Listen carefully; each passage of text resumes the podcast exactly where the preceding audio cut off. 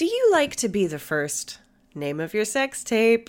Well, if you like to be the first to listen to podcasts, you might want to check out our Patreon, because now we're offering a brand new membership tier called Name of Your Sex Tape. I couldn't help it, guys. I'm sorry.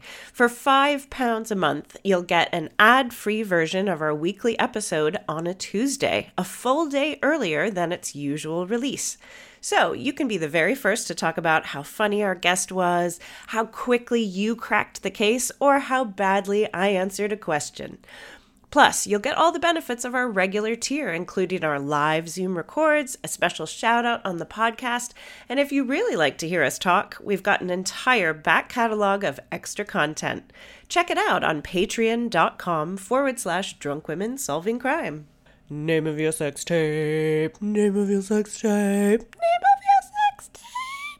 Fancy coming along to see Drunk Women Solving Crime live? Ooh, yes, please. Why not join us for our monthly London residency at the marvellous Museum of Comedy? We've got monthly shows through to June. Plus, every show is a double header, so you get to see us record not one, but two episodes with two fantastic guests. You can find tickets on our website, drunkwomensolvingcrime.com. Shows are selling out fast, so be quick. Nice.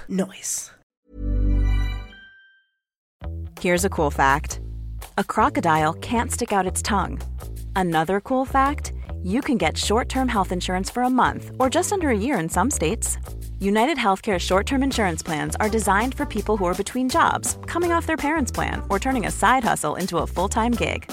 Underwritten by Golden Rule Insurance Company, they offer flexible, budget-friendly coverage with access to a nationwide network of doctors and hospitals. Get more cool facts about UnitedHealthcare short-term plans at uh1.com.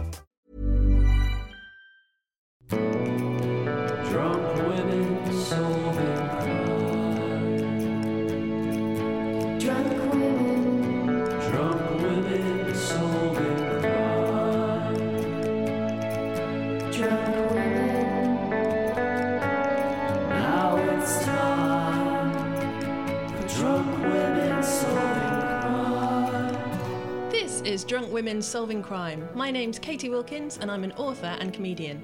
I'm joined by screenwriter Hannah George. Hello. And writer-comedian Taylor Glenn. Hello. This is where brandy meets bludgeoning, mimosa meets misdemeanour, and port meets prostitution. It's a true crime podcast with a twist of lime. Coming up on Drunk Women Solving Crime. Tweet us. Why are you allowed to pull that thing? I've always thought, Hannah, she's insured. That is my vulva, do not touch. I just want to say this is very much like when somebody put Harry Potter's name in the goblet of fire. That's all I can think about. Now it's time for Drunk Women Solving Crime. Welcome to another episode of Drunk Women Solving Crime. This episode is coming out in June, but we are recording it in, where are we now? Early May. So anything could change between now and then. At the moment, everyone's cautiously optimistic. And we have a Drunk Women first for this podcast because we are joined by the fantastic Caroline Newt Hardy. And she is a comedian, writer, and entrepreneur. Yay! Entrepreneur. Welcome, Caroline. That was lovely. Well done. Hello. Hello. Thank you for having me. It's nice to be back with normal people. Yes, that is the category that we are in. Yeah. Oh, what a sad state of affairs if that is your if that is your bar. It's a real state of affairs. Oh dear. Man, entrepreneurship is hard if we know it. Do people take business really seriously in business? They're really interested in business? I have to explain quite often that it's something I've said as a joke. Yeah, always. It's quite big with my in-laws. They're Germans. I can say that. I'm married to one anyway. So yeah, get the excuses out now. Yeah, it was the first thing I learned to say in German. How about I'm Witzgebracht? Does that mean I'm joking? I'm joking. Yeah, I made a joke. Oh, it's all right, guys. Does it mean it's I'm just allowed to say that because I'm married to a German? Yeah, that's the first thing I learned. It's not offensive if I say it. Yeah.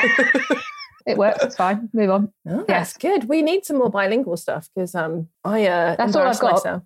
First and last thing I learned. Yeah. No, I'm joking. I made a joke. Yeah. I mean, in a way, that's all you need. So, Caroline, welcome. We are going to talk more about your business at the end and everything that you are up to. But for now, we have one question. Have you ever been the victim of a crime? I have. Mine have seemed to be quite transport linked. I didn't nick anything and no one nicked anything of transport, but it's happened on transport. So first time was I was waiting for Tube at Oxford Circus. Oh, the heady days of the Tube. And yeah, and you know when everyone sort of stands there and everyone's slightly muscling to, like, I'm not trying to push to the front, but I am. Yeah, like pretending they're not, but they are. Yeah, politely. Oh, just sorry, I'm just staying in your way, and then you move slightly forward. Yeah, yeah. It's like a human Ouija board, isn't it? Like, yeah, I wasn't moving. Were you moving? Yeah. Oh, I appear to be in front of you now. Yeah. Oh, look, the train's moved a bit. I'll just move. And I just spelled out asshole. What a coincidence. But with tutting. Like a Morse code. Yeah. And everyone was kind of pushing, and a bit politely, obviously. Anyway, so the doors open. Everyone's taking ages to come off, and then the doors opened, and then I went on. I was, as the doors opened, I was pushed onto the train. Yeah. And I thought, God, such a hurry, thinking. You know, and sort of looking quite sort of, oh, people are so rude, like that. And then I suddenly realised he hadn't pushed me to go on the train because he was in a rush, because the sod had nicked something out of my rucksack. Oh no! Yeah, and he'd nicked my laptop out of my rucksack. Shit! Yeah, in the jostle. He little fucker. Sorry. He used it as a smokescreen. Yeah, and then he pushed me in, and then because he pushed me in and it took me a while to recover, the doors closed. So I saw this shit run off, and then I can't get off. I didn't want to press the emergency thing because that would inconvenience people, because I'm an arsehole. And then I was cross with myself as the train for not doing that. Cross, did a little sort of silent cry, and then got to Tottenham Court Road and got off and pressed, you know, the little round things of press for assistance, and I explained what happened. And then and they were actually, I was so by that point really adrenaline up, and they took me to the little room with all the cameras and things. So I kept apologising. So I was going, "Oh, so sorry, so not working there. I'm an entrepreneur." Shut up.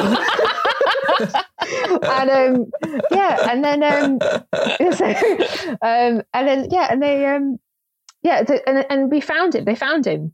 So I'd seen him, because I was like, you know, as he went off, I looked at him. I could describe him. They found him, but they didn't find him in time. So they did like a replay and found him, watched him, and then they couldn't find him. I don't know enough about it, but they couldn't find him.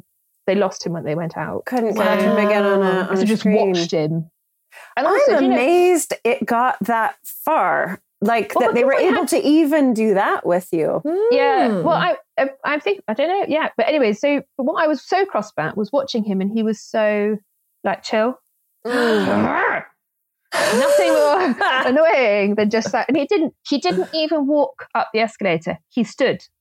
Oh, he was so confident. Always really bothered me that you wouldn't pull that line. Run. Yeah. And inconvenience the people and run after him. Pissed me off so much. And then the time before that was when I was getting off a bus, getting home, and so my tip now is don't stand just before your stop. Sit, press the button, and leg it. So I stood, but I was like, this is my retrospective top tip. This is good life hacks. Yeah. Anyway, and I got off, and as I got off, they pushed me and nipped my wallet and ran off. But I did think, at least I'm nearly home. So. Yeah. And red button dilemma, jokes on you. Yeah. And then the next time was the last one, was when, after seeing you guys at Soho Theatre. Oh no. And I got the bus home, and as I got on the bus, I had my wallet nicked. Caroline. And that's it. All done. That's two my transport themed ones. Yeah, I know. So that's too close for comfort. This is personal. The triple threat you don't want to be on your CV. Well, I'm so sorry. Yeah. Shit. Also, the fact you can theme the times you've been like a victim of a crime. I think I'll share the transport ones tonight. I'll share the transport trilogy. It's great. In London, guys. Have to deconstruct the moment where you weren't sure if you were entitled to push the emergency Because the moment you said that, I'm like, are you allowed to if you get robbed? Like, is that bad enough? I don't know. You're in distress. Be thinking about it. Is it supposed to be medical? What are the rules? Well, we don't know. I thought I could probably, in a sort of split second, it was just, I don't want to inconvenience all these people for that dickhead, which is possibly a bit silly thinking about it, because I probably could have. And also, as he was so nonchalant, he probably could have got caught. Yeah. Maybe he relied on, maybe he'd lived in England long enough to know that people would have gone, oh no, I won't, it's fine. No one can a stiff upper lip for this. Yeah, I don't know. Do you guys reckon you would have pushed it? Because I wouldn't have. I would have done the same thing, like, oh, this isn't bad enough, that I don't deserve. I feel like it's probably not, unfortunately. Like, I think the instinct is also from being like, oh God, I don't want to inconvenience people, but I'm also not sure that would be the right thing to do. And you might have got done for using it incorrectly. Like, I don't know. Because the thing is, we don't know the rules. And this is proper theft and stuff. But it feels as though if it's like rush hour, Oxford Circus, if you stop one of those trains, that's like a big fucking deal. Yeah. And also, I suppose the assumption is it's not medical. Or you're not being assaulted on the train. Yeah. I always think if something's happening on the train. Yeah. This is interesting, you know. We should actually find out. Tweet us. Why are you allowed to pull that thing? Because we don't mistake that sentence for something else. Rephrase. Yeah. Rephrase. You know what I mean. I'm not dressing it up for 2021. If you want to pull it, put a ring on it. Like, I wouldn't have pulled it due to my ignorance that it was even there or that I was allowed. Like, if I was on an empty carriage and someone was having a heart attack, then I would probably think of it and start running around looking for it. Yeah, I always think of it as medical or there's an assault happening on the train. Yeah, but it's not in my mind to do it. And also, that's hilarious that in rush hour, it's just like utilitarianism. It's the greatest good for the greatest number. No. That laptop is. We've all got to get to work. To 100,000 people, so suck it up. Yeah, basically. How frustrating to watch him and see him get away and then like, oh, and then we lose him after that. Yeah. Like, it's actually worse than them doing nothing. It was. I mean, they were really nice. But in the first, he was like, you get it back on insurance. Of course, and I did, but. Did you have work on it? Did you lose stuff? Yeah, I did. Yeah, and it was an awful thing. Like, it's always in a rom-com, and the interest will go. You didn't back it up, and then I felt like that prick that when the person goes, no, I didn't back it up. I'm sorry, I didn't know I had to. I felt like that arsehole, and so I was doubly angry. So I just didn't like it. I didn't like the experience at all. You were a rom-com cliche and you got robbed. That's so unfair. I know. Also, like, you present yourself a lot better than I do, because no one's ever assumed I have insurance for anything. Oh, no, you're very insured. Very insured. I've always thought, Hannah, she's insured. Yeah. Oh. Also, like, I love the bravery for me in this story is the fact they're like, we can watch it on CCTV. And you said, yes, let's do that. Because for me, I know that I wouldn't be looking at him at all. I'd just be watching, like, myself the whole time. I'd be like, can we go back to when I, like, came into the tube station? Like, I think I've got a weird walk and I just want to have it confirmed. Or, like, I think that I'm doing my polite face. It's good when I cry. I look so hot right now. Oh, the silent cry is so sad. Yeah, just that sort of bleak. But also the anger as well. Like, I was really the biggest cries I've ever done is when I'm angry. Mm-hmm. Like, really angry. Like, just because, you know, you're not allowed to shout, obviously, or punch anyone. Sadly. So let's reclaim punching shouting. No, shouting yes. There should be another fucking thing that you pull. Which is, but I'm a very, very stressed out woman, and I just need to pull something, and a punch bag comes down, and you just down the punch bag. It's happened again. I was thinking it would play like Enya or something. Oh no, that would really push me over the edge, which would make you punch somebody. So my sister used to love that. Oh, what was that? Enya. Yeah, what was that song? Over the ocean, it's constantly in motion. It's Sail Away Her as well. Yeah. I don't know if I've said this on the Sail Away one. Yeah, Sail Away. Haunted my teenage years. I don't know if I've said this on the podcast before, But when I was a teenager, every year someone would buy my mum Enya because she was like, oh, I love Enya. So someone would buy her an Enya CD, probably my dad. And then every Boxing Day, my brother would hide it. Because we fucking hated Enya. And then my dad would buy her a new one the following Christmas. But she had to wait all year. She had to wait all year for Enya. Yeah. I love that. I was on Boxing Day again. I remember I got a CD for Christmas once. I think it was Childish Gambino. I remember it being, and I opened it. I was really excited. I was like, I really wanted this album. And I opened it up and it fell straight between two floorboards at my parents' house, and that was it. That was just fucking it. No. Wow.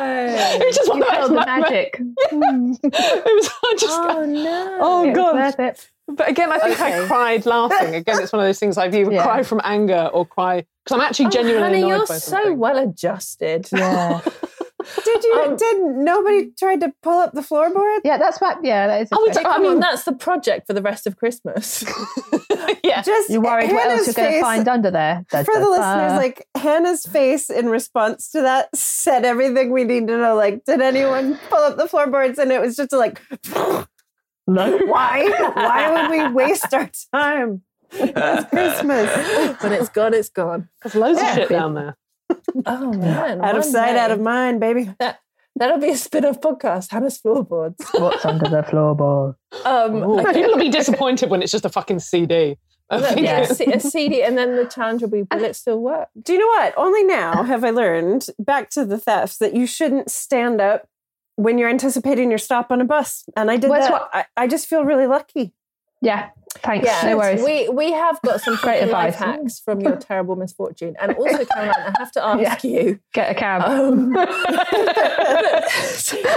an entrepreneur. Get a cab. Yeah. You know what? It just made Caroline stronger, you guys. We have to ask you, what would you say if you had the perps? It's my fucking laptop. Yeah. Mm. Okay. I'm cross because they've let themselves down, but I would want to sort of make sure they're okay.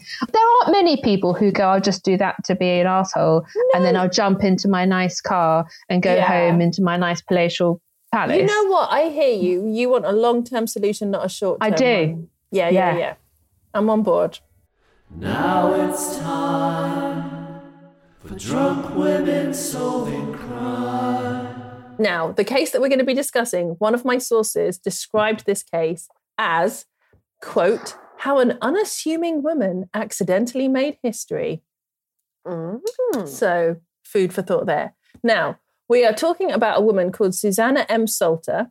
She was born, you guys don't give a shit about what her maiden name was. Let's crack on. It was Kinsey. I do. Just in case you know what? You're right. Fucking... Yeah. Women's names, the hashtag matter, whatever. Straight away, Sue Salter. I like that as a name. That is a strong... Sue Salter, yeah. But what was her maiden name, though? Kinsey. Thanks, carry on. Okay, so she was born Susanna M. Kinsey in 1860 in Ohio. Age 12, they moved to Kansas with her family. Now, she was permitted to skip her freshman year. She goes to college. She's super clever. She took college-level courses in high school. She had to drop out just 6 weeks before graduation because of an illness. So she's a smart cookie, but she gets sick. That's what we know so far. So just based on that information, which is not very much information, my first question is, how does she make history? What do you think possibly happened to this woman? Ooh. Invent something? Nice. Inventor. I like it. That'd be nice. Yeah, I think... An equation? An equation. Nice. I think you're right, yeah. The sort of little Susie Salter, she sounds pretty clever. So I reckon maybe it's something to do with her illness. So perhaps she kind of like... That's a good idea. You know, like if you fall into stinging nettles and you have to wear a dock leaf on them. Oh, yeah. I reckon maybe she discovers something like that. She like discovers a medical thing. The dock leaf lady. She's the dock leaf. Dock leaf rubber. Yeah. It's like in that wheelhouse. Okay. Taylor Glenn. So we have, she invented something. Yeah. Possibly an equation. Equation or medical innovation. Lady. Yeah. Yeah. I'm going to say she becomes the first woman. Yes. I haven't decided yet. I'm just going to keep talking about drum roll. Come on. Yeah, drum roll, please. To complete a deep sea dive. Whoa. Okay. Across the Gulf of Mexico. Okay.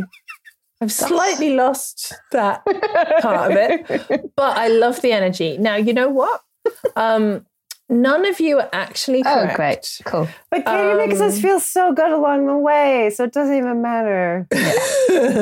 Female workplace. The answer isn't the answer. It's the praise you get along the way. It's the journey. So I will give you a cryptic answer to this question because I want to kind of save some of the suspense. So my cryptic answer to how does she make history? Basically, she is the victim of an elaborate prank. Ooh. And we will get to that in a bit. So I'm going to give you a bit more information about her. So at college, before she drops out due to ill health, she meets an aspiring attorney, Lewis Allison Salter. They get married. They start having babies. They move to Argonia in Kansas in 1882, which is a new town, which I guess just means it was nicked more recently than the other towns. Is it big distances between each move? I'm not, my geography is not good enough. My geography is not great. They're still in Kansas, though. Everything that happens in Kansas. Like in Kansas, though, you have to travel via tornado, so it's pretty like it's so hard to catch the right one. You wait, and then two tornadoes come at once. Oh my God, I was just reminded of the tornado film with Helen Hunt. Like it came up in a search the other day. Like I was doing roundups. Remember that film? What, Twister? Twister. Oh, okay. Yeah, great film. Wow. I need to rewatch it. Just saying. Carry on, Katie. We gotta branch out and start doing movie nights. Anyway. Yeah. He took a dog managing the local hardware store. And her parents also moved there and they bought the hardware store that he's then managing. Did you say you took a dog? I heard dog. You know what? I wasn't even going to drink tonight. I've never seen you have red wine. I like red wine. It's because I had steak for dinner. Hey. I'm so classy, you guys. I really pair my food. Yeah, very good. And also, I could have let it go and just talking about how good you make us feel. And I just couldn't let it go. I just couldn't let it go. Don't let it go. I deserve it. I wasn't going to drink and I gave in to temptation. Took a dog at a little store. Yeah. When I have red wine, I apparently can't talk. Well, so he took a dog where? A lot of people can't. Took a job. Yeah, you're right, Caroline. I'm not the only one. Yeah, you should hear my Latin attempts. Yeah. Come on. Stick with the sex ones, Glenn. What are the sex Latin ones again? Doesn't fellatio and cunnilingus come from Latin, right? Oh, yeah. That'll do. Okay, fine. So, I'm nervous because last time I really fucked this up. So I'm going to be like, wait, no. You know, I remember reading a quote once that said, if you want to talk about anything sexual, you have to use either the language of the science lab, the gutter, or the playground. Oh, but they forgot Latin. You can just use Latin. Yeah. I suppose Latin is science lab. Yeah. Wow. What? That's an amazing little turn of phrase. You know what? I read it on the back of a book in a bookshop. And thought, that's enough for me. Done. And I was done. I'm not sure, like, when talking about my sex life, I want to use a dead language. Like, no. Yeah. Come on, let's all do... Well, playground's the worst of those. Like, just because I've been on lots of playgrounds the past few years, like, no. Yeah. It's either not extremely anatomically accurate, like, that is my vulva, do not touch, or it's like, my pee-pee. All of that is terrible. That's the playground version. Yeah, I would not choose that. I'm just putting that out there. Or it's swear words, or it's Latin. Sorry, so he took a job. Yeah, all right. This, in a cocktail bar. Quite boring couple have moved to another town in Kansas. So Argonia is incorporated in 1885. Her father is elected the first mayor and her husband is the first city clerk and she is the wife of the city clerk. So one of her jobs is she's responsible for writing the city ordinances. Because, like, they make women write shit down. That's what we get to do. Still not that much information. Any guesses as to who her enemies are and why they might want to prank her? So if it's ordnance, it's maps, and then it's land. Mm-hmm. So are they tricking her on, I don't know, who owns what land? That's a good guess, yeah. Or how big their land is. Yeah, they're trying to trick her with the land size. Mm-hmm. So my sort of, like, initial... Plot. Plot. Sorry, yeah. That's a better term, yes. Yeah. My thought with this is I've immediately gone to, did they prank her by putting her up for election to be mayor? And they were like, oh, this will be a woman up.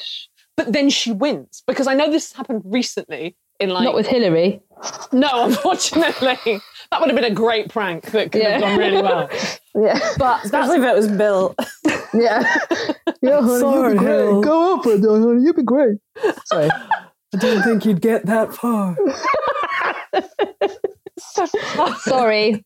I mean, sorry, Anna, it's a great... Yeah, Corey. No, but that's a great impression, and I want to hear more from Bill later.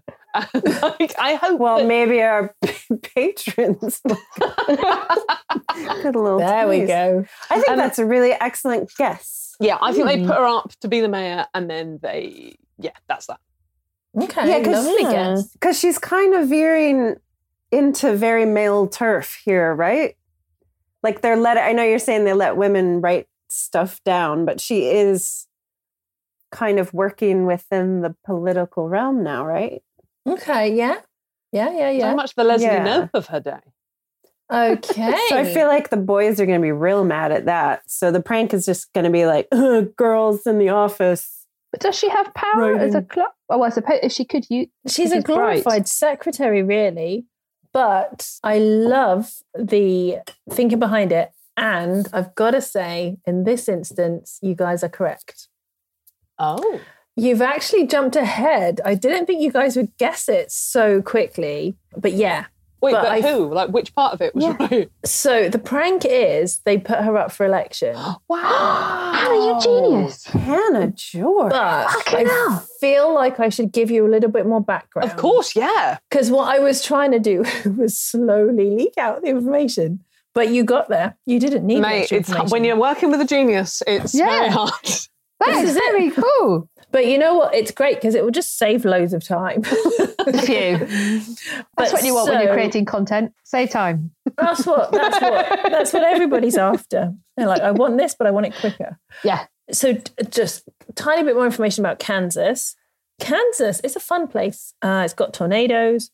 Now, they joined the Union in 1860 as a free state, so there was no slavery in Kansas officially when they joined the Union.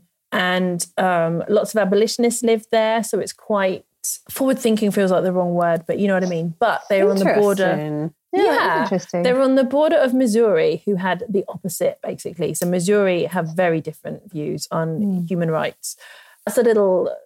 environment that Kansas is. There are two more things you need to know about Kansas at this time. It is not just where Dorothy is from. The year of the prank is 1887, and at this time women had just been granted the right to vote in local elections. Only local elections. Let's not go fucking nuts. Domestic. Can't choose the president. Just domestic. Yeah. Domestic stuff. Yeah. Simple little stuff. But they had to live in a city that was either first, second, or third class. Now, Argonia was a third-class city, so the women were eligible to vote. So basically, you can vote if you jump through X amount of hoops. It's so familiar. Yeah. And then the second thing was that how did they determine what a first, second, or third-class city was? I think it was to do with population and there was whatever their bullshit criteria was. Yeah. There'll have been like loads of like stupid stuff that keeps power in the hands that they want it kept in. Wow. You don't hear enough of that in the old movies. That's all I'm saying. Like, get out of here. This is a third class city. You know? Yeah. It's a great old one. What's a fourth class city? Like, how down does it go? The women just can't vote. I know that. Also, that year, the Women's Christian Temperance Union had made enforcement of state prohibition laws a prime issue for the local elections. And Susanna Salter is a member of the Women's Christian Temperance Union. So these are the women that were obviously like outside saloons protesting with placards, but now they've moved away from the placards and they are like gunning for political activism. So I kind of feel like you guys have already got there, but my question would have been, who hates her? Who wants to prank her? You guys want to have a guess? Of like the specific people. To drink. Yeah. Men who like to drink from Taylor Glenn. Excellent guess. Any thoughts? Caroline, Hannah? Yeah, men. Yeah. That would be just basically men. In 1887. Yeah. Yeah. You guys are right. So specifically, though, there are a group of men who are kind of like men's rights activists now. Oh, God. Would you like to have a guess at what men's rights activists were called in the olden days? John. Ooh. Just any John. Man. All of the men again. Yeah. Tournay bros. Yeah. Nice. The cool dudes. Yeah. Did you say, when did you say that? Oh, the Tornado Bros. Like tornadoes. Very good. It works on two levels. I just wanted to make sure I heard it right. That's good. Band of Brothers. Nice. The Malevolence. Nice. Because there's male in there. And it's like... And then almost like violence. Lovely. Yeah. It's their two favourite things. It's not. We don't hate men. It's okay. Hashtag not all men, but also... Yeah. This is history. No idea. Everyone's nice now. Yeah. They were called Men Against Women's Suffrage, or MAWS, M-A-W-S. Men Against Women's Suffrage. Oh, wow. It's just really in your face. Just spell it out. The more things change, the more they stay the same. I just think it's so funny. Like, what a fucking... Like, yeah. I don't know. Yeah. Be more, like, Tornado Bros is better. Like, be more imaginative. Yeah, guys. You're way better. They wish... You should have been on their marketing team. A woman thought of it. They'd be so conflicted about using it. It's true. They probably would have said, no, Hannah thought of it. We're not doing it. Yeah. Wait, tell me a bro thought of it and then we can use it. His name was George Hannah. Yeah. We'll just rewrite that and say a man did it. Like all of history, hashtag not all men. We don't also, things you, don't Mr. have nice to... man listening. It doesn't have to be like something that spells out, but if it's going to spell something, like make it sound more badass than more. Yeah. I know. More. Yeah. That's what I... But John, that's why I call my mother. This is going to be really awkward. Yeah. I wish I'd had more love from my more. But I wouldn't be such a prick. And that is how they'd say prick. That was spot on. Drunk women solving crime. How would you like to look 5 years younger? In a clinical study, people that had volume added with Juvederm Voluma XC in the cheeks perceived themselves as looking 5 years younger at 6 months after treatment. Look younger, feel like you. Add volume for lift and contour in the cheeks with Juvederm Voluma XC. Reverse signs of aging by adding volume to smooth laugh lines with Juvederm Volbella XC. For important safety information and to find a licensed specialist, visit Juvederm.com. That's Juvederm.com. Not for people with severe allergic reactions, allergies to lidocaine, or the proteins used in Juvederm. Common side effects include injection site redness, swelling, pain, tenderness, firmness, lumps, bumps, bruising, discoloration, or itching. There's a risk of unintentional injection into a blood vessel, which can cause vision abnormalities, blindness, stroke, temporary scabs, or scarring. Talk to a licensed specialist to find out if it's right for you. Life is full of awesome what-ifs, and some not so much, like unexpected medical costs. That's why UnitedHealthcare provides Health Protector Guard fixed indemnity insurance plans to supplement your primary plan and help manage out-of-pocket costs. Learn more at UH1.com. This little group of local men, the Moors, they not only disagreed with prohibition, but they also with the idea that women having any say in political affairs. Because you can see why some, not all men, would hate that. And it's too much.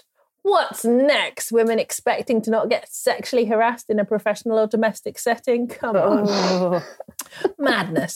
Also, I feel obliged to fill in one more quick bit of history. And I think we have discussed this on a previous podcast, but the Women's Christian Temperance Union was trying to get alcohol banned. Sure. That sounds bad. That sounds like they ain't going to be no friend of the drunk women. And I remember when I learned about this at school, I was like, God, they sound like a bunch of killjoys. I'm a 90s feminist, but I identify with the men in this story. But they That's weren't most of 90s feminism. That was basically the whole of 90s feminism. But yeah, I'm still unraveling that. Damn it. I know, we're doing a lot of work on ourselves of all the self-hate that we've internalized. They weren't trying to ban alcohol because they're like, this will really upset people. literally, women were getting the shit that there was. Divorce wasn't legal. Women were property. Men were beating the shit out of their wives. Absolutely no legal repercussions. Mm. And the more drunk the men were, the worse it was for the women. Yeah. And because there was absolutely no chance of making women people, because everyone was like, "Fucking hell, women are not people." It literally looked more likely that you'd be able to ban alcohol, and that would at least alleviate some of the issues that women were facing. Yeah. So that I remember you bringing this up in one of our it was sort of later during the Prohibition era, because I didn't realize that either. That makes perfect sense. They didn't teach us this. This is so many things that they didn't teach us at school, which that's another podcast. But they had all these slogans like better husbands, better, like all of this stuff. So it's all linked to just trying to keep women alive and not in constant pain. The idea that it's more feasible to ban alcohol than it is to advocate that women are people is like such an indictment of society anyway. Yeah. Because it's like if you're trying to make people drive slowly past a school, but everyone hated the idea of slowing down so much. So it's just easier to demolish all schools and roads and cars. The angle that they're going for. Yeah. So anyway, these women have been trying to end domestic violence the only way they can see possible. Their whole thing was like they could be mothers to all of society. So they were kind of trying to lean in. They're like, oh, you think that women can't do this, but we're going to lean into like, we know how to be mothers. So we'll just be so nice to everyone. Everyone will be great. So anyway, they have this election coming up. Drinking is a hot topic because this is like prohibition is like the big thing that everyone's talking about. So these men interfered with the election, which is illegal. They nominated Susanna for mayor without telling her or anyone else. So basically what had happened was that the women, the WCTU, the Women's Christian Temperance Union, had nominated a load of men who said that they agreed with their prohibition views because this is an organization that's grown. Lots of people are on board. So these men are like, yes, we're prohibition too. So they've thrown their weight behind all these men. These men are like, yeah, if we get elected, we'll do the prohibition stuff. So we're going to run for mayor of the city. So the Wets or the men's rights activists or the Moors are livid. So they drew up. Not a good nickname. Just not even. It's just not that good. The Wets. The Wets is what they called all these men that were like so upset about it. On every level, you don't want to be the Wets. Who listens to these guys? Like, do you know what? They sound great. They're called the Wets. Must have been so fucked up, like, because they like. I don't want to have sympathy for terrible people, but they must have had terrible lives and like. They're not allowed to hug or show emotion or anything. So drink's the only time they can. Permanent lockdown. It's a permanent lockdown of the soul. It might have sounded really cool back then too. Look, we don't know. We're the Moors. Who knows? When you're a wet all the way from your first sip of gin to your last tangeray. Yeah. Oh. Well, it's like how you're never sober. Jessie did something different. You go home and you beat Scotland. Her. Sorry, 3 years of improv, guys. I should have let you finish your song, and now I talked over you again. Damn, not a good female workplace. Don't worry, move on, guys. It's okay. Okay, thank you, Business Caroline. Glad someone's got a strong head on their shoulders. Caroline's keeping the minutes. Yeah. She's not, because she's the entrepreneur. She doesn't have to keep the minutes. No. Now, these wet men drew up a list of candidates, almost identical to the one presented by the Women's Christian Temperance Union, except that they had added Susanna Slater's name as a candidate for mayor. And they figured that the only people that would vote for her would be the women. And obviously that's a minority because the hoops that the women have to jump through to even be eligible. And they also thought that they'd be so humiliated that it would disband. But now guys, Slater... Guys, can I just say, sorry to interrupt, Katie, but just to make this more relatable to some of the great nerds that follow us, I just want to say this is very much like when somebody put Harry Potter's name in the Goblet of Fire. That's all I can think about. It's all I'm thinking about right now. I'm like, she is Harry Potter. It's the Tri-Wizarding Tournament. Yeah. Is this how you guessed what was going on in the first place? Did you just reach into your little Potter pocket? Like everything you need to know about the world is in Harry Potter. Yeah. Oh my God, the Death Eaters are the Wets. Holy shit. Okay, sorry, carry on. But I feel like I'm going to get every question right from now on. You are. I feel like you've cheated. So they're hoping to discredit the Women's Christian Union, and they reasoned that a 27-year-old wife and mother becoming mayor would look so absurd that only the extremists would vote for her, and it would make their movement look marginal and idiotic. Kind of like how women are not treated today because everything's brilliant. So anyway, there was this, I changed my mind about what I was going to say, but I think I covered it really well. I thought you were going to go the Lawrence Fox route, but hey, there's lots of offshoots. There's lots of things we could say. There was a weird thing about how elections were done this time and place, which was that the final list of candidates was only announced on election day. So the list gets announced. Wow. She is nominated on the Prohibition Party ticket. And can she, when it's nominated, can you just go, stuff it, I'm not doing it? Because that's interesting, because she could have said, stuff it, I'm not doing it. And then she carried on. Brilliant. Correct. And hold that thought. Okay. So before we get to her reaction, my first question is, how does everyone react to this? Well, it depends on which team they're on. So maybe some of the people who might not think women are suck, or not are suck, you know what I mean, might go, yay! But the other people might go, like that. That would be my eloquent reaction. No, it's a good one, because it's true, isn't it? Because even if you're like, yeah, women should be allowed to do more, but there are still, even now, there are people like, oh, don't put a woman though, because we want to win. I think a woman should be allowed to win, but I don't think one will. So put a man, because we still need to win. So there'd be conflicted, even progressive people. Yeah. I love this fact that it's only revealed on the day of the election, because that's fascinating, isn't it? Weird. It's like Jeb.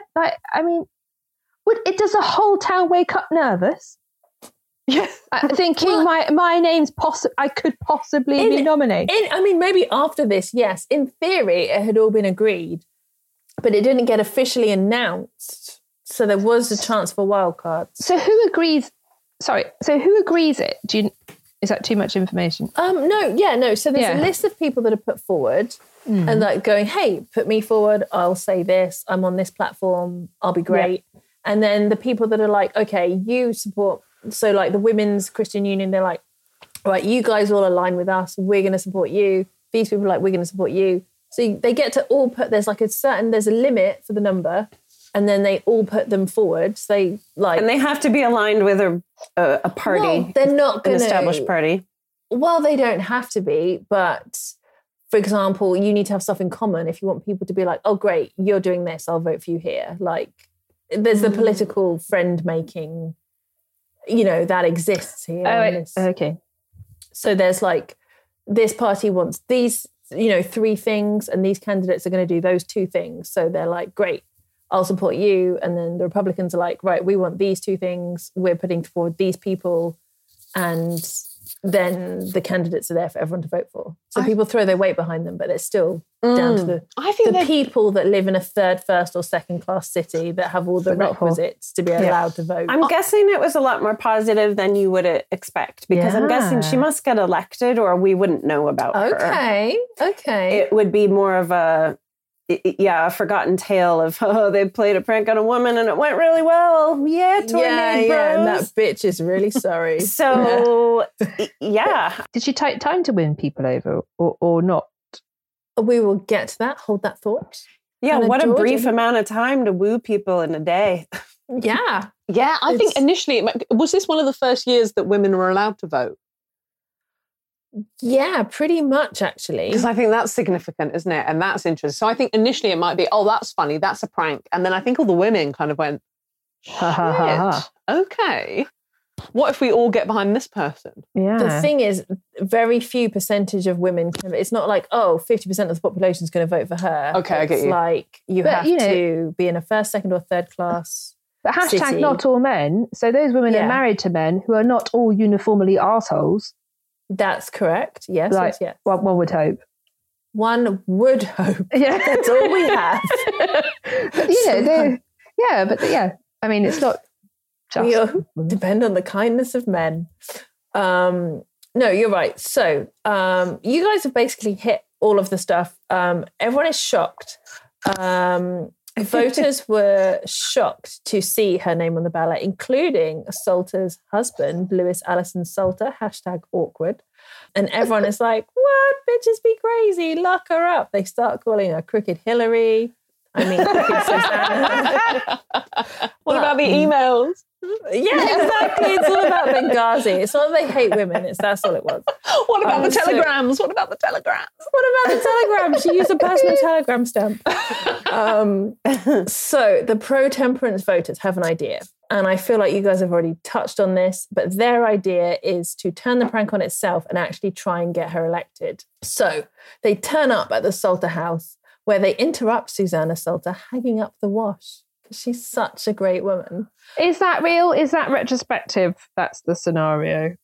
No, there's like multiple sources that are like that's what she was doing when they went around. She was probably putting up some drywall though, and they were like, like with a power drill, and they were like, no, say it's washing. It's more approachable.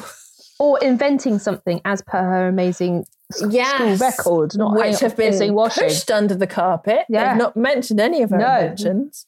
That Dockley. So they basically turn up at a house and they go, look, let's try and get you elected for reals, babes. And, you know, to quote Miranda Sings, haters make me famous.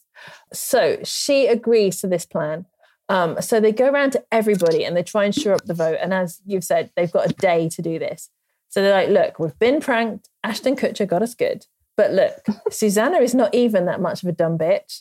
And she's barely hysterical at all. I'm really appreciating how you've moderned the language up. I now completely understand what's happening. This is almost like it's directly from Harry Potter. In Latin. It's so weird. It's so good. I've like paraphrased and I think everyone's on board. Yeah. So everyone's like, you should vote for her. We all agree that drink is bad and she'll do on them policies that you want as well. So they get all of their members on side and then they start chatting up the Republicans because they have loads of common ground with the Republicans because at this time, the Republicans are like, you know, anti-bodily autonomy. So they're like, yeah, you shouldn't have booze either. So it's like a really heartwarming story about people coming together to squash bodily autonomy. Autonomy. I'm good at my job. You are. That's what we come here for. That's the point. Bodily autonomy. Astronomy mononymy. You all knew what I meant. Okay. Question: does she get elected? I really want it to be yes. Okay. Yes from Caroline. You said at the beginning that she did something historical, so she's got to be elected. Got to be. First. If she doesn't get elected this time, she's going to get elected next time. Like this will be like the fake that's go, but then she'll really campaign next time, even though you don't know if you're on the ballot. Love it. Okay, so we've got yes, probably, almost definitely yes. And the answer is... wait for it. Yes. Hey. She had to turn her page. I knew it was yes, but then I turned it too quick. Yeah. So I love how much you can doubt yourself. Actually, I don't love that. Yeah. That's 1987. So instead of the 20 or so votes that the jokesters expected Salter to get, she ended up winning by a 2/3 majority and became the first woman to be elected mayor in Kansas and the first female mayor of a US city ever. What a bloody brilliant day that must have been. What do you do today? Well, I fucking became mayor, so. Joke's on you. And one of the first women to serve in any political office in the United States. Really? So Lewis Salter began describing himself as the husband of the mayor, which is either very supportive or negging, depending on how he said it. You know? I feel supportive, I think. It was supportive. But also she was in quite good standing, really, because she was the daughter of the town's first mayor and she, you know, had been the wife of the, you know, like she'd sort of... That's why she was nominated, because it would have doubled the humiliation. That's a good point too. That's right, yeah. Boy, did that backfire, Torbray Bros. I can't even say it. Tornado Bros. So, yeah, because, like, even if you hate women, you can just assume they wrote all her material. So, question, does she ban booze? Oh, that is... I forgot about the booze. That was just sort of the way in. It was her running ticket. Yeah. I think she probably, Dry County, at least. Mm-hmm. So, yes from Taylor, Caroline? Mm-hmm. Well, because you're asking, I'm now triple guessing. Such is the magic of your show. I don't know. Oh, I'm on the fence. Ooh. On the fence, but probably from Caroline. Yeah. You can think about it, Hannah. Yeah. In a weird way, because she didn't nominate herself and it comes out on the day, There's no kind of election promises she's made, really. So actually, she's not being a hypocrite by not doing it. I know that she was in that sort of party, but in terms of, I don't know. We don't know how engaged she was prior to being nominated. We know she was bright, but I mean, there's a whole interesting thing about the temperance movement and the economic worries and all the kind of the arguments against it weren't just, look, if you don't let us drink, then we can't beat up our wives. It wasn't just the only thing. It was that it would go underground and it would create other problems too. So, which it did. And it's a really interesting thing that potentially because of how speakeasies and how people there's like different gin, bathtub gin, all this sort of stuff. Yeah, the amount of sugar that was used to make all of that nice was the beginning of the changing of the American palate, and that might be the root of all those sort of sweet kind of Thanksgiving dishes and all that stuff.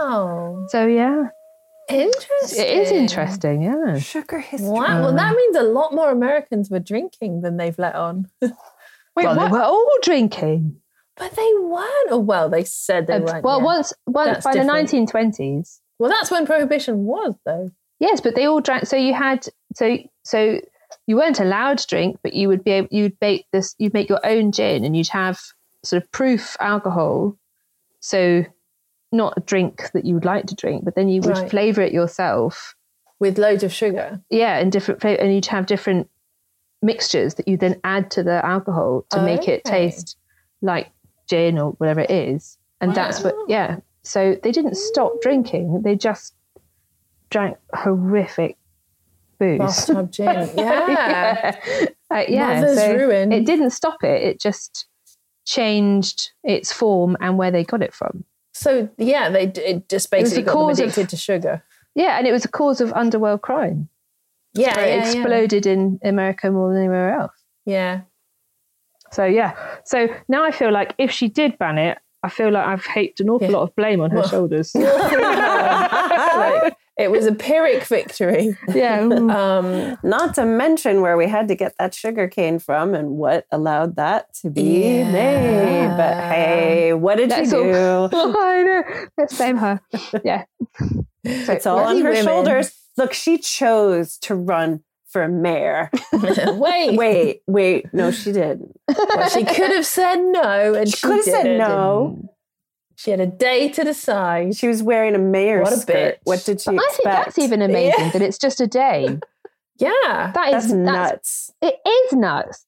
That's a busy day. I wonder why. I wonder what the thinking was to condense it into one frantic day. Well, a campaign's expensive. It was over months and months and months. Yeah. If you just have to shout very loudly for a day with a It was quite cheap costs. Yeah. It was a third rate. What was it? Third city? What is it? First, second, third. Yeah, first, second, or third. So she was the only woman that lived from the Women's Christian Temperance Union that lived in that city that was geographically the right place. It was a third rate city. Third. So she was the only. Is that where third rate comes from? Oh my God, that's so third rate. Is that where that comes from? It could be. I don't know, and I'm too drunk to Google it because I can barely pronounce words. Oh, I thought we were seeing class before. Oh, that's right. It was third. Well, class. It was the first, second, or third class city that you were eligible to vote from. Okay. I think third rate just comes from the postal service, doesn't it? Oh my God, it probably does. Look. We don't know. That's all class as well. Sorry, carry on. No, sorry, Kate. Carry on. I didn't mean to be snappy. Nerd Tangent. We need a new song. Nerd Tangent. Oh, that would be good. Nerd Tangent. Okay. She did ban booze. After winning the election, Salter banned hard cider from the town and served her 1-year term. Hannah, put down that bottle. I know, I was going to say, I've got some 8.2%. This is hard. You never drink cider. How weird that you chose that. Banned, mate. And she gets from Kansas. Like vibes. Yeah. Susie Salter. So, she's around. Salter's election and subsequent term as mayor was covered by newspapers across the country. And she got letters of support from overseas. She got a lot of mail. Half of it was celebratory and half of it was the opposite of that. She got a lot of men writing to tell her that they only like boy Ghostbusters and that she had raped their childhoods. Yeah. My last question, did she have any major scandals while in office? I hope so. I really hope so. Okay, so yes. But I don't know what they are. I think she was like accused of major scandals. Ooh. You can make a major scandal out of anything if you want. Yes, you can. In the way that, like, you know, if Obama Kamala had done Harris's anything. Book. Sorry. Well, just like if Obama did anything that Trump did, that would be a huge scandal. And, you know, and because Trump is Trump, he does whatever or did whatever he wanted. But I think for her, it's like if you're a woman in a man's world, you have to be twice as good, that kind of thing. So yeah. I imagine that she was given very short shrift with anything she got wrong. Sure. Yeah. Good. So scandals galore. Scandals galore from Hannah Taylor. I bet she... yeah, if anything, maybe she was accused of something, but I think that she would have, kept it very safe, knowing how tenuous her position was. Kept it safe. She's very Christian. You guys have good instincts. Her one-year term went by without a single hitch, and she chose not to run for another term. Wow. When she stepped down after a year, she got loads more mail calling her a quitter. Oh, it's like my stand-up career. And I want to tell you one more thing about her. After a few years after that, they moved to Oklahoma. She died in 1961 at the age of 101. Fuck! Wow! Isn't that mad? That's what not drinking does for you guys. Yes, right? Oh, what a shame. That's a nice one. That's amazing. Yeah. What an amazing woman. Wow. Don't drink and quit everything. Yeah. And it's all right that she stopped. She didn't sodding nominate herself. Yeah. Yeah. She's done it for a year. Fuck off. Exactly. She was choosing the path of least resistance, trying to do a good thing. She got to dine out on that story for like 70 years. That's amazing. Yes. But then was she so humble, she probably wouldn't have even dined out on it. And there'd be other people bringing it up and she'd go, oh yeah, I did do that. Yeah, I was the mayor. I hope she did a little bit. I want people to be like, don't sit me next to Salter. She's going to tell the story again. I was there. Oh, blah, blah, blah. I was the mayor. I was the first ever female mayor. God, get a new story. Cheers for Salter. Yeah. Woo! Yeah. Drunk women solving crime. Imagine yourself in a safe, beautiful place, like the woods or a bar downtown. With Gretchen Harrison, a.k.a. Detective Steely McBeam, go Steelers. Or maybe your friend Vicky Leopold, who brings you a nice cup of tea while you're trying to deal with a customer on the phone who's being belligerent. Or Robin Garcia, your friend who told you some great advice about your aunt and how you should cut her out of your life because she's toxic. And her passive-aggressive comments really aren't doing anyone any good. Or imagine you're with Sarah Couchman and Eliza Wilkins, a singing duet from the 60s who had a hit single with Couchins.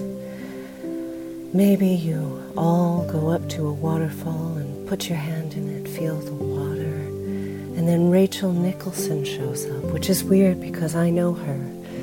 We did improv together in Cardiff a long time ago, and she's a wonderful, wonderful person. And then you say, wait, is that Laura? Is that Laura over there? And then you say, no, it's Rebecca N. The N, of course, is for nice, because Rebecca is so nice, and so is Laura, for that matter. And then you realize, this is wild. This is really wild. And wild is one of our patron names, so we've just incorporated it seamlessly. Check us out on patreon.com/drunk women solving crime. You'll not just get a shout out, but things like ad-free listening, or even extra content and access to our live show recordings. We love you guys. Okay, so this is from Rosie.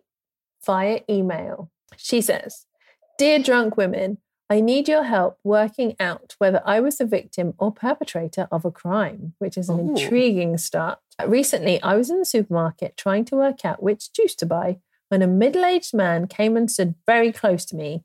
He then reached across me. You were the victim. Sorry. Yeah. You know what? Yeah, good call. We're calling it, Rosie. You were the victim. Done. No further questions. Yes. So this middle-aged man came and stood very close to me. He then reached across me towards the shelf and in the process very obviously grazed my breasts. Oh, my God. Definitely the victim. Yeah. Sorry. Yeah. You are correct, Caroline. That is the correct head movement. That is the correct sound. Yes. I just can't stand it. It's just so fuck. Ugh. It's fucking everywhere. Because this is during lockdown too. Oh, exactly. Everything is shit. Everything. Mm-hmm. Mm-hmm. Sorry. And you know what? Like, the thing is, obviously, there's a middle-aged man getting juice. I mean, for fuck's sake. And getting more than juice. But yes. But listen, like this, the subject of sexual harassment, big and small, comes up a lot on this podcast. Yes. And big and small's not a good carry on. But the both ends of the wedge come up, and kind of feel like sometimes people are talking about it. It's like, we don't want to talk about it too much because there's some scary stuff in the news. And then other times we're like, the thing is though, nothing has changed, so we have to just keep talking about it. Mm. Yeah, absolutely. I think like lots of guys get in contact with us at Drunk Women and say, I had no idea the level of sexual harassment. When do we just get to exist? Yeah, I know. With no comments. So he grazed her breasts. She says, despite all your wonderful advice on previous episodes, I instinctively turned around to tell him off. But I feel like despite we haven't said do or don't tell them off. I don't feel like we've really gone hard on either side because everyone reacts differently. We're always impressed when people tell them off. So I don't know why she thinks that we'd be like, hey, don't tell them off. But anyway, I guess it depends where you are. But she's in a supermarket. So she says, I instinctively turned around to tell him off. She's probably about flashing, because if you react, because there's been a lot of flash out. Yes. Not to react into that thing of power. That comes up where like that's what they want, don't give them what they want. Mm. Although there's been also been ones where, you know, you shout at them and they're actually quite upset. But anyway, because they all they want is fear. But anyway, so she says, however, I live in the Netherlands, and while my Dutch vocabulary is pretty good, sadly, I didn't know the words for harassment or unacceptable. Panicking a little because I didn't know the right words, I instead turned to him and said very sternly, I'm assuming in Dutch, she said, it's COVID times, you're not allowed to be that close to me. Which is still a good sentence, I think. Yeah. But she says then, the man looked at me hopelessly confused. So for good measure, I added, and wear a face mask, before storming off without any juice. So she didn't get her juice either. She didn't get the juice. She didn't even get her juice after this. And she says, when I glanced back, the man was still standing in the same spot looking bewildered. And then she says, did he deliberately touch me inappropriately? Was he confused because I was telling him off for the wrong thing? Alternatively, was he just an innocent person who had no idea why I was so angry at him? Or did I verbally harass him over an accident? Love the show. Thank you so much, Rosie. P.S. Hannah, the more you talk about growing up on the Isle of Wight, the more it sounds like the village in Devon where I grew up. Maybe it's just a countryside thing. Love it. Represent the countryside. Yeah. Thank you, Rosie. The really depressing thing is the best case scenario is if he didn't intend to graze her tits. To say sorry. It means that he thinks women are literally invisible. Like, he didn't see her there. Like, that's the best case scenario. The best case scenario I couldn't even... Still feeling in his arm. That's the best case scenario. Oh, okay. That he can't... Yeah, that's unlikely.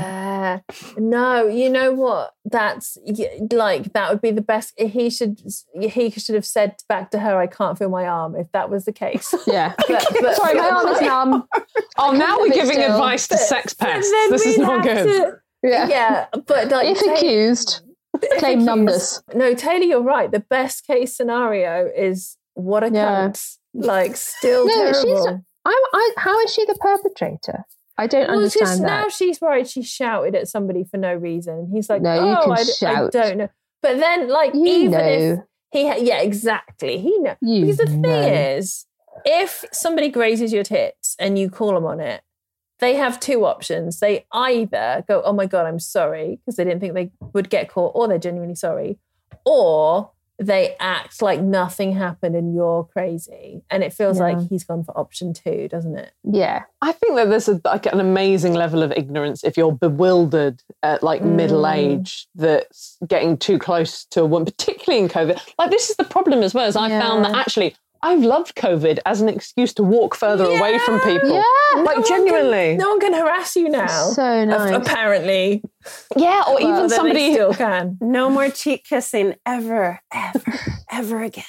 Yeah. But even like, you know, walking down the road, even during the day, you know, I'll walk towards someone and I'll just think, oh, I don't really like, I'm just not sure about this person or the way they're walking or whatever it is, that before I would be too polite to cross over the road, but now we just have your COVID. Fingers crossed as you walk past them. Well, yeah, and it's amazing. I thought to myself, like, wow, this is how much of it is just general politeness not wanting to, because you don't want to offend anyone. 99% of the time, they're probably not, you know, a threat, but actually how I feel is like, the amount of times I've moved because of COVID, but I know that there's a little bit of me is like, well, actually, also it's night and you're a bloke and I'm a woman, like, essentially. Yeah, and I get to move now without you being allowed to really complain. Yeah, well, exactly. So it's like, what are we worried about? Are we worried that if we move, then... that they'll go, oh, what? You think I was going to touch you, you ugly bitch? Like, is that why we don't move when we want to move? Like, yeah. Yeah. You don't want to... I mean, sorry, that's not what he would have said to you, Hannah. That's what they say to me in my head when I'm assessing the danger. No, but it is that thing, is it's like, of actually working out like what... It is that thing of just not wanting to upset anyone the whole time. And it's like, that's actually quite exhausting as a woman. We live in this crazy place of like never wanting to put men out. Mm. Rosie, my advice is this to everybody. Before you travel anywhere... learn the phrase, get your hands off me, you fucking pig, in the language of the country that you're going to, and then you're golden. Okay, we solved it, right? Caroline, what are you up to? I'm trying to think in German, what kind of hands bitte, which no hands, please. But that doesn't work. I would say the most I could come up with in French is jambon, which is ham, which is close to pig. So, I mean... You could say jambon men, which is like man or something. Ham! That sounds like, please put your hammy hands on me. Yeah. I don't feel like it's working. More research needed. Sorry, Caroline, take it away. No, so you've done all of this amazing business investing, entrepreneurship. Tell us about the business. So it's called Peace and Riot. Yes. And it's a kitchen, bar and workspace with childcare on site. And yes, please. The childcare is like, we call them peacekeepers. And our peacekeepers work like home helps would, but except you're not at home, bonus. And that's basically it. And we have a membership aspect and a membership portal. And we work with partner companies that offer coaching and training. Coaching might be around more sort of emotional, mental health, around identity issues, or it might be around having to renegotiate your contract, returning back to work. Wow. That's amazing. I didn't know you had all that stuff because like, yeah. I remember you talking about this, like when you were first talking about it, and a long time ago. My impression, and you can correct me, was that it's like, so parents have a choice. They go to like Pizza Express with their children, and everyone frowns at them because their child slightly cried, and everyone's a shit to them.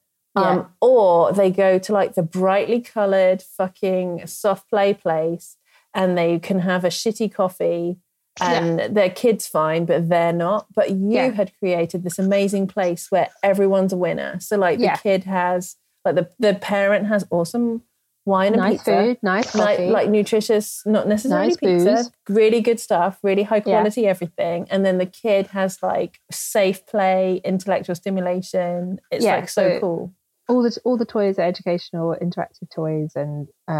part of the Early Earning Foundation, so EYFS. I never remember what the S stands for. Cool. So all the staff that we've got are from a fantastic company called Babysitting Club, and they are all performers, and they have child caring qualifications. They are all kind of sparkly, interesting people who are engage kids in play and role play and imagination.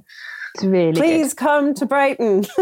Where are you? You've opened in South London. What's happening? So in West Dulwich, and we opened on the 21st of June, and which is in theory, touch wood, when regulations and all that jazz are lifted a bit. And then hopefully we will roll out in Brighton, one of them. That's one of the hubs that we've got on our list. Oh, yay! So, but yeah, that's the plan. That is awesome. I love it so, I love it on every level. I love it as a parent. I love it as a feminist. I love it as a person. I just love it for society. It's just brilliant. Thank you. And you're open in evenings for non-parents if you just want to come and have a nice drink. Yeah. Where's the best place for people to learn more about it and sign up? Good question. She's on it. So that is standard. Peaceandriot.co, and then or you can just go to Instagram at peaceandriotco, and you'll see. It's fine. Awesome. You'll find us there. Then it just remains for me to say thank you, Caroline Newhart. Thank you for having me. Thank you. Drunk Women Solving Crime is produced by Amanda Redman. Music by The Lion and the Wolf. If you would like to, you can follow us on Drunk Women Pod on Twitter, on Facebook and Insta. We are Drunk Women Solving Crime. And please review us on Apple Podcast. And also, if you have a crime that you would like us to solve, write it on a review on Apple Podcast as well.